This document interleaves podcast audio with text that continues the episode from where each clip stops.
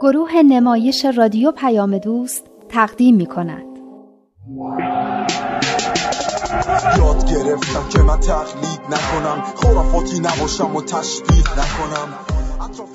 دوران شکوفایی. خاطرات نگار. کاری از امیر یزدانی. باید باشیم خوشبین. هرچند شدیم روونه زندان. هرچی که ما گفتیم من که بعد میگیم دنیا برابر باشه.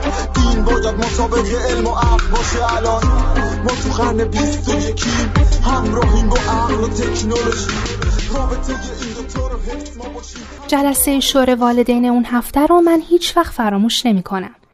پدر سمانه ورشکسته شده بود و می‌خواستن خونه و زندگیشون رو بفروشن و به روستا برن. تصور اینکه سمانه از ما جدا بشه قلب هممون رو میشکست. چطور می‌تونستیم بدون سمانه دور هم جمع بشیم و بازم بگیم و بخندیم و شاد باشیم؟ سمانه هم حال و روز خوبی نداشت. وقتی ما اینقدر ناراحت بودیم معلوم بود که اون دیگه چه حالی داره. با اینکه سعی می‌کرد نشون نده اما پیدا بود که ناراحت و نگرانه. ما هممون خیلی دعا می‌کردیم. شبی نبود که موضوع سمانه اینا تو خونه ما مطرح نشد و دربارش صحبت نکنیم. متاسفانه وضع اقتصادی طوری بود که هیچ کدوم از خانواده ها نمی‌تونستن از نظر مالی کمکی بکنن. به قول بابام همه داشتن به زور خودشونو بالای آب نگه می داشتن. اما نمی‌تونستیم بذاریم سمانه و خانوادش غرق بشن. چیکار باید می‌کردیم؟ اون روز است وقتی پدر و مادرای یکی یکی وارد شدن قیافه های نگران و گرفتشون هیچ نور امیدی رو تو قلبم روشن نکرد. اونا چیکار می‌تونستن بکنن؟ چرا ماها انقدر ضعیف و ناتوان بودیم؟ یاد یکی از مناجات افتادم که یاد گرفته بودم. ای پروردگار هر چند ضعیفیم ولی تو قوی هستی و هر چند فقیریم تو غنی هستی و هر چند زلیلیم تو عزیز هستی. پس نظر به فقر و ضعف مفرما بلکه آنچه مقتضای قنای مطلق و قوت و قدرت توست ارزانی کن. رفتم تو اتاقم و این مناجات رو از ته دلم خوندم. دعا کردم که راه نجاتی پیدا بشه. وقتی برگشتم به صندلی همیشگیم تو آشپزخونه جلسه شروع شده بود.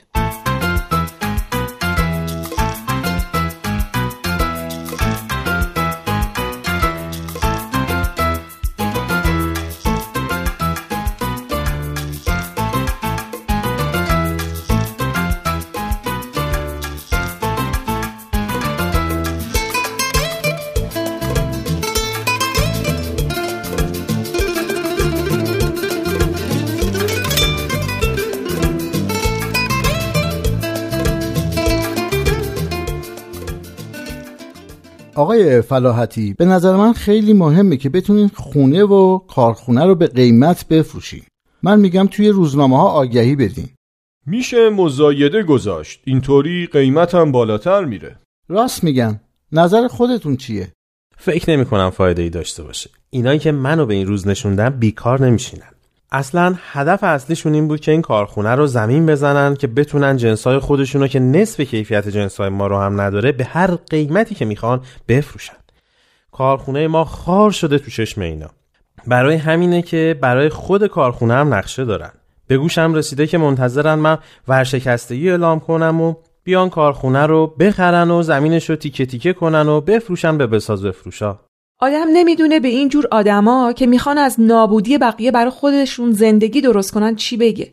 لاشخور کفتار چی؟ هرچی اصلا از آدمیت بوی نبردن. آخه چه دشمنی با شما دارن؟ دشمنی ندارن طمع دارن. با هم دست به یکی کردن منو محاصره کنن و به این روز بنشونن. می‌دونین چقدر سود می‌برن؟ انحصار تولیدای ما تو همه تهران و هومش میفته دست اینا. همه جوره سود می‌برن. همینه که تو این مدت هر چقدر تونستن رشوه دادن و ارزون فروختن و مشتری های ما رو پروندن. والا من اگه جای شما باشم بمیرمم به اینا نمیفروشم. شما هم یه حرفی می‌زنی یا؟ جواب طلبکارا رو چجوری بدن؟ راهی نیست. وامی قرضی. گفتین چهار ماهی فرصت دارین. نمی‌تونین لاقل یه شریکی چیزی تو این مدت پیدا کنید شما میگین از کجا؟ یه ماه از این مهلتم هم رفته سه ماه بقیهش هم میفته تو شب عید و خود عید و تا میاد کارا دوباره شروع بشه مهلت من تموم شده من تو این دو سه ماه باید پول طلبکارامو جور کنم اینطور که میگین کارگراتون هم شب عید بیکار میشن چند تا کارگر دارین؟ با کارمندای دفتری 42 سه نفری هستن کارگرا چی؟ می‌دونن چه بلایی قرار سرشون بیاد؟ می‌دونن بنده های خدا اما چه کاری از دستشون برمیاد توی این اوضاع احوال از کجا می‌تونن کار پیدا کنن؟ فوقش چند ماه بیمه بیکاری بگیرن. بعدش چی؟ درد خودم یه طرف درد زن و بچه اینها هم یه طرف. هر روز یکیشون میاد به شکفه و شکایت و گریه و زاری که اگه کارخونه تعطیل بشه ما چیکار کنیم؟ نمی‌تونین به این کشورهای همسایه صادر کنین؟ وقتی کیفیت جنسای شما اینقدر خوبه چرا صادر نکنین؟ اونم مسائل مشکلات خودشو داره. به این آسونی ها مجوز نمیدن. آقا من یه پسرمه دارم کارمند صنایع. خیلی به این مسائل وارده. باش صحبت کنین شاید بتونه یه راهی جلوی پاتون بذاره. من یه چیزی از رکسانا شنیدم. همینطور داره تو مغزم دور می‌زنه. می‌دونم که شاید مطرح کردنش زیاد به جا به نظر نرسه اما همش تو ذهنمه. خب بگین یه وقت می‌بینین از همینم راه حل خوبی پیدا شد. مربوط به مطالبیه که بچه ها تو گروه نوجوانانشون خوندن. ندا خانم شما بگین. من نمی‌دونم منظورتون دقیقا چیه. خودتون بفرمایین. همون که کارگرا تو سود کارخونه شریک بشن. می‌دونم کارخونتون ضرر میده اما شاید اگر بدونن که تو سود کارخونه شریک میشن یه کاری بکنن. اونا همین حالاشم برای اینکه بیکار نشن حاضرن همه جوره کمک کنن. اما کار خاصی از دستشون بر نمیاد. اصلا کی دیگه اینجور وعده و وعیدا رو باور می‌کنه؟ من میگم نمیشه به جای شریکی گفتین پیدا نکردین کارگرا رو شریک کنین؟ مثلا نصف کارخونه رو به کارگرا بفروشین. اینم فکریه ها وقتی قرار باشه بین این همه آدم تقسیم بشه هر کدوم با یه پول کمی می‌تونن شریک بشن. یعنی شرکت بشه سهامی؟ آره دیگه یه مقدار پول نقد پیدا می‌کنید که بتونید اوضاع رو سر سامون بدین. اگه این همه آدم پشت سرتون باشن باور کنید بقیه مشکلات هم حل میشه. بالاخره هر کدوم از اینا هم آشنا و دوست و فامیل زیاد دارن. یعنی شما فکر می‌کنین کارگرا میان تو کاری که داره ضرر میده سرمایه گذاری کنن؟ چرا نکنن؟ کار خودشونه. شما رو هم که می‌شناسن و می‌دونن دستت پاکه. بهشون دیگه تو این سالا ثابت شده. فکر نکنم شدنی باشه. تازه فکر نکنم به اندازه کافی سرمایه جمع بشه. خب سهام کارخونه رو به بقیه هم بفروشین. اما اولویت رو بدین به کارگرا و خانواده هاشون من میگم همشون رو جمع کنین اوضاع رو براشون توضیح بدین. ببینین چی میگن. اگه دیدین اوضاع مساعده اون وقت برین دنبال کارهای حقوقیش. همه اینا به شرطیه که ما بتونیم جنسای کارخونه رو بفروشیم. اگه این قضیه صادرات که گفتین شدنی باشه شاید یه فرجی بشه. من با پسرم هم صحبت می‌کنم ببینم چی میگه. اصلا چه بسا که برای اینکه بتونین صادر کنین تسهیلاتی هم در اختیارتون بذارن. شما باید زودتر دنبال این کار می‌رفتین. آخه وقتی داره همین جنس وارد میشه و داخل کشور تقاضا بیشتر از عرضه است صادر کردنش اصلا فکر نکنم مجوز صادرات بدن بالاخره یا باید داخل کشور فروش بره یا صادر بشه. بذارین من با سیامک همین پسرم هم صحبت کنم. اون بهتر می‌دونه. برای کارهای حقوقیش هم چند تا از دوستای من هستن که مدرک ندارن اما حقوق خوندن و می‌تونن کمک کنن. هزینه زیادی هم نمی‌بره. لاغر راهنمایی های اولیه رو می‌تونن بکنن. نگرانی من اینه که این کارا جواب نده و این سه ماه مهلت باقی مونده از دست بره. آقا شما سه ماه فرصت داری. یه ماهش رو به ما فرصت بده. ببینیم چی کار می‌تونیم بکنیم. شما هم دنبال کارا رو بگیر. فکر زن و بچه خودت رو هم بکن. اونا هم گناه دارن که بخوان آواره بشن. ببین آقای فلاحتی شما مثل برادر ما میمونی. بدون که تنها نیستی. باور کن کارگرات هم اگه بدونن کاری از دستشون بر بیاد دریغ نمی‌کنن. اگه همه دست به دست هم بدیم مطمئن باش که مشکل رو یه جوری حل می‌کنیم. اینجوری یه درس عبرتی هم میشه برای اون رقبای از خدا بیخبرتون. چایی حاضره بیارم؟ نیکی و پرسش خانوم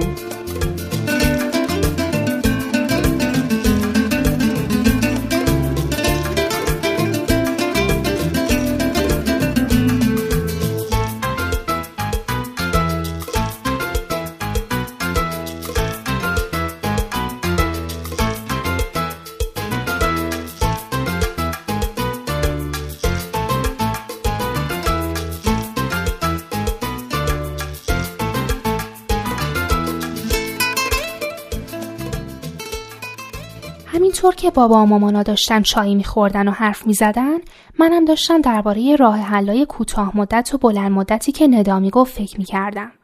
این که می‌گفت اگه مشکلات به طور ریشه حل نشن راه حلای کوتاه مدت فقط موقتی و هر وقت یه مشکلی حل میشه یه مشکل دیگه به وجود میاد. اما به نظرم راه حلایی که پدر و مادر را پیدا کرده بودن با اینکه راه حلای کوتاه مدتی به نظر می اومدن اما یه جورایی با راه حلای بلند مدت هم جور بودن یعنی توی یه مسیر بودن. به اون راه حلای بلند مدت کمک می‌کردن اینکه اقتصاد عادلانه تر بشه و کارگرا سهم منصفانه تری از حاصل کار خودشون داشته باشن و تو سود کارخونه ها شریک بشن راه حل بلند مدتی بود که به قول ندا باید با برنامه ریزی و زمین سازی قبلی اجرا می شد. اما با این صحبت هایی که بابا مامانا می کردن می‌تونست جواب مشکلات فعلی پدر سمانه رو هم بده. حس می کردم یک کشف بزرگی کردم که حتما باید با بچه ها هم در میون بذارم. اینکه راه حلای کوتاه مدت برای مشکلات اقتصادی می‌تونه در راستای راه حلای بلند مدت باشه. یعنی اصلا باید اینطور باشه. کاش این دفعه ندا به من می‌گفت که خلاصه مطالب قبلی رو بگم.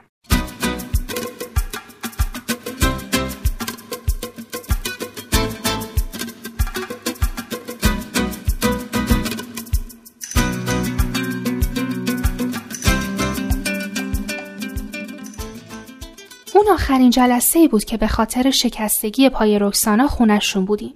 چون قرار بود همون هفته رکسانا بره و اگه همه چی خوب پیش رفته باشه گرچه پاشو باز کنه.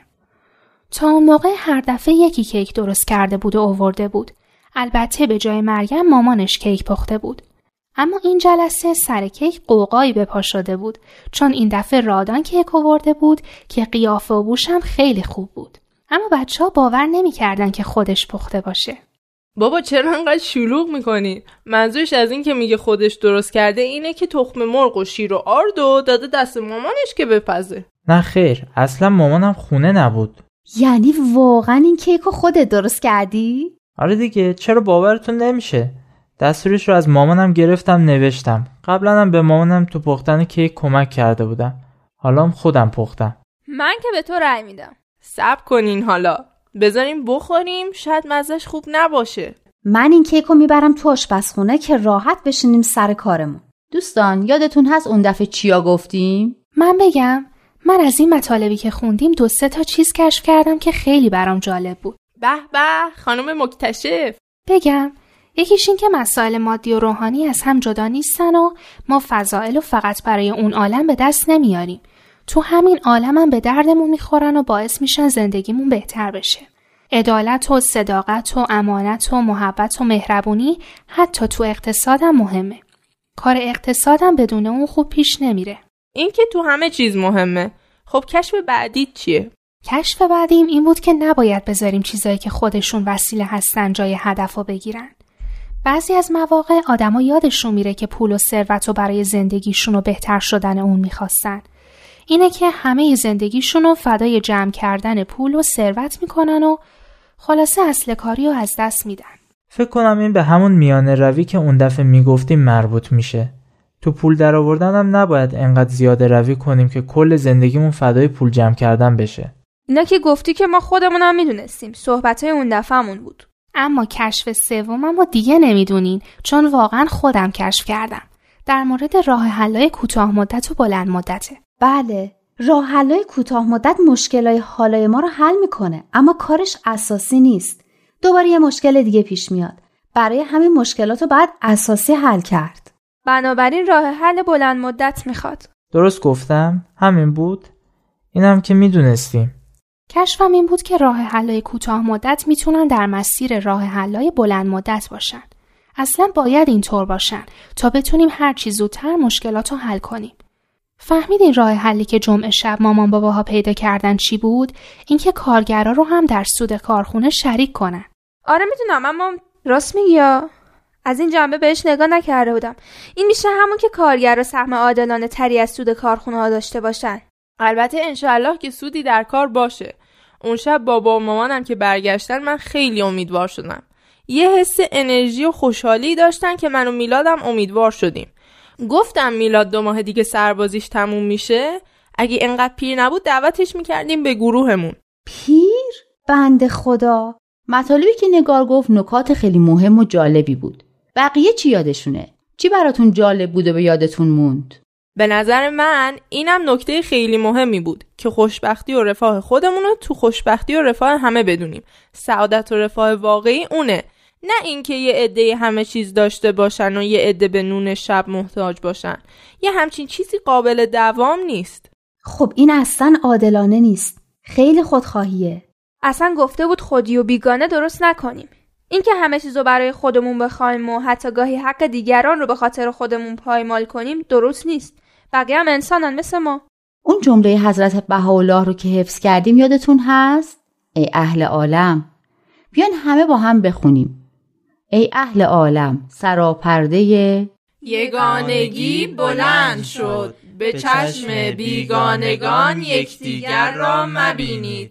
همه بار یک دارید و برگ یک شاخسار. آفرین عالی بود. این همون کشف نگاره ها. می‌بینین اصلی که فکر می‌کردیم فقط برای روحمونه در اقتصاد و مسائل مادی چقدر مهمه؟ اینم خیلی مهمه که حواسمون به کسایی باشه. که با وجود تلاش شرافتمندانه دچار مشکلات مالی میشن و احتیاج به کمک و حمایت دارن مثل حمایت مامان و باباهاتون از بابای من کاش ما بتونیم تو موقع شادیاتون جبران کنیم کاش همه کسایی که مشکلات مالی دارن وضعشون به اندازه بابای تو خوب بود.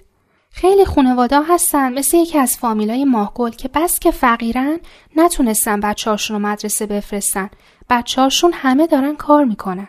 یعنی چی؟ درس نخونن که بی سواد میمونن بعد بزرگ شدن هم همینطور فقیر میشن. خب آخه چی کار کنن؟ شیش تا بچن که بزرگشون فکر کنم 13 14 سالش باشه. ماهگل می‌خواست دعوتش کنه به گروهمون اما ندا گفت براش با چند تا بچه دیگه یه گروه تشکیل میدیم. من اگه پول داشتم همشون رو میفرستادم مدرسه. ای خدا یکی از فامیلای پولدار نگار رو بکش دیگه. چقدر ازت خواهش کنم آخه؟ تو می‌خوای بچه ها رو بفرستی مدرسه؟ برای چی فامیل ما رو می‌خوای بکشی؟ چه می‌دونم. آخه تو هم اگه پولدار بشی پولتو خرج کاری خوب می‌کنی. یادتون هست در مورد اینکه کمک مالی به دیگران چطوری باید باشه؟ چی خوندیم؟ من یادمه. صبر کن. یه دقیقه صبر کن. آه اینجاست. زیرش خط کشیدم. با کمال حزم و مهربانی و توجه کامل به اصول روحانی و اخلاقی و رعایت حرمت و شعنشون من خیلی از این خوشم اومد که کمک ما باید با احترام و مهربانی باشه و آبرو و حرمت افراد از بین نبریم. یه چیز دیگه ای هم بود. بذار منم یه کشفی کرده باشم. اینکه یاد گرفتن علم و دانش به اضافه سعی و کوشش صادقانه به اضافه کاری که با روح خدمت به دیگران باشه باعث رفاه میشه.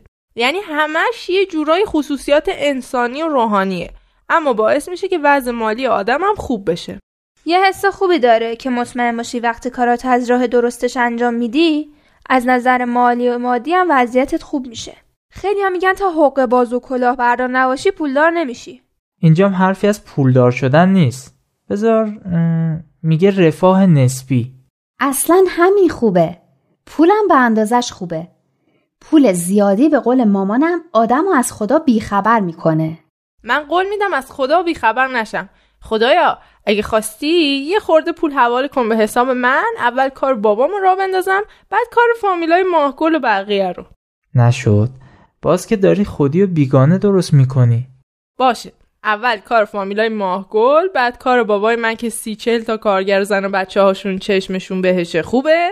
حالا جنابالی اجازه میدی خدا پولا رو بفرسته یا نه؟ من میگم دیگه خیرشو ببینی. پس شیرینیش رو هم بیارین بخوریم. برم کیکمو بیارم. شما دخترم بخوریم ببینیم کیک پختن یعنی چی؟ عالم انسانی رو وحدت بدیم همه اصول دین ها رو هدف بدیم با یه دنیای متحد طرف بشیم همه حرفمون یکیه. حق یکیه. خدا بند بشناس و فرق تو با دینت. اشکاف ببین عقل تو چی میگه؟ مهمین دین توی قلب تو بشینه.